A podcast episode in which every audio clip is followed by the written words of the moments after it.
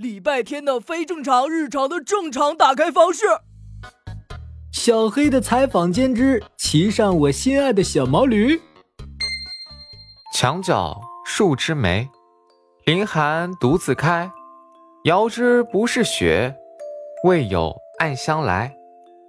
小七，小七，我来采访你了。小黑，怎么又是你？怎么又是我？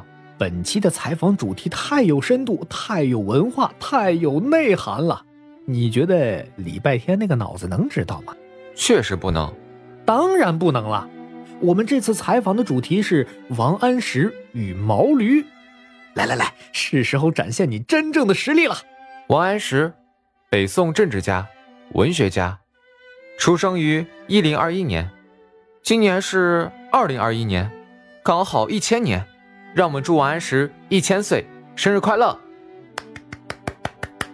嗯，生日快乐，生生日快乐。呃，但是毛驴，毛驴，毛驴是王安石居家旅行必备的交通工具，跟我家自行车的地位差不多。王安石经常带毛驴出门，有时候骑着它在金陵溜达，金陵就是现在的南京。有时候和朋友出去玩，人手一头小毛驴。那场面真叫一个壮观。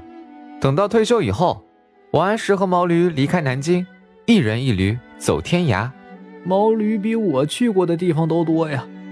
王安石的毛驴一定是历史中最有见识的毛驴。你要这么说的话，李白的毛驴、苏东坡的毛驴、陆游的毛驴，可不同意。